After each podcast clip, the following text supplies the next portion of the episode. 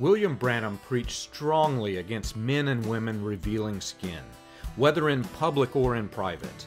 In the main sect of his religious cult, and in many of the splinter groups that were created, shorts, bathing suits, and various other shorter length garments are strictly forbidden. Even in the children's indoctrination camps, such as Stillwater's camp in Indiana, the dress code matches Branham's clearly defined rules. In private, however, the Branham family did not adhere to the dress code that Branham's stage persona promoted. Branham's sons wore shorts, and his daughters exposed both their knees and their shoulders.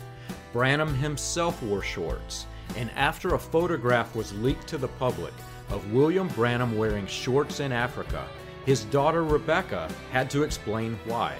And the brothers took him there and talked him into putting on one of these safari suits and having his picture made to take and bring home to us kids. And when we saw this, we kept saying, That's not Daddy! That's not Daddy!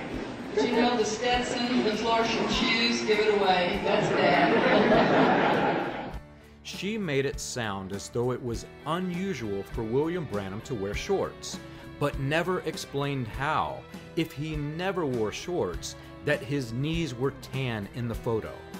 Branham's exposed leg was very dark compared to the legs of almost all the men, women, and children in his cult following.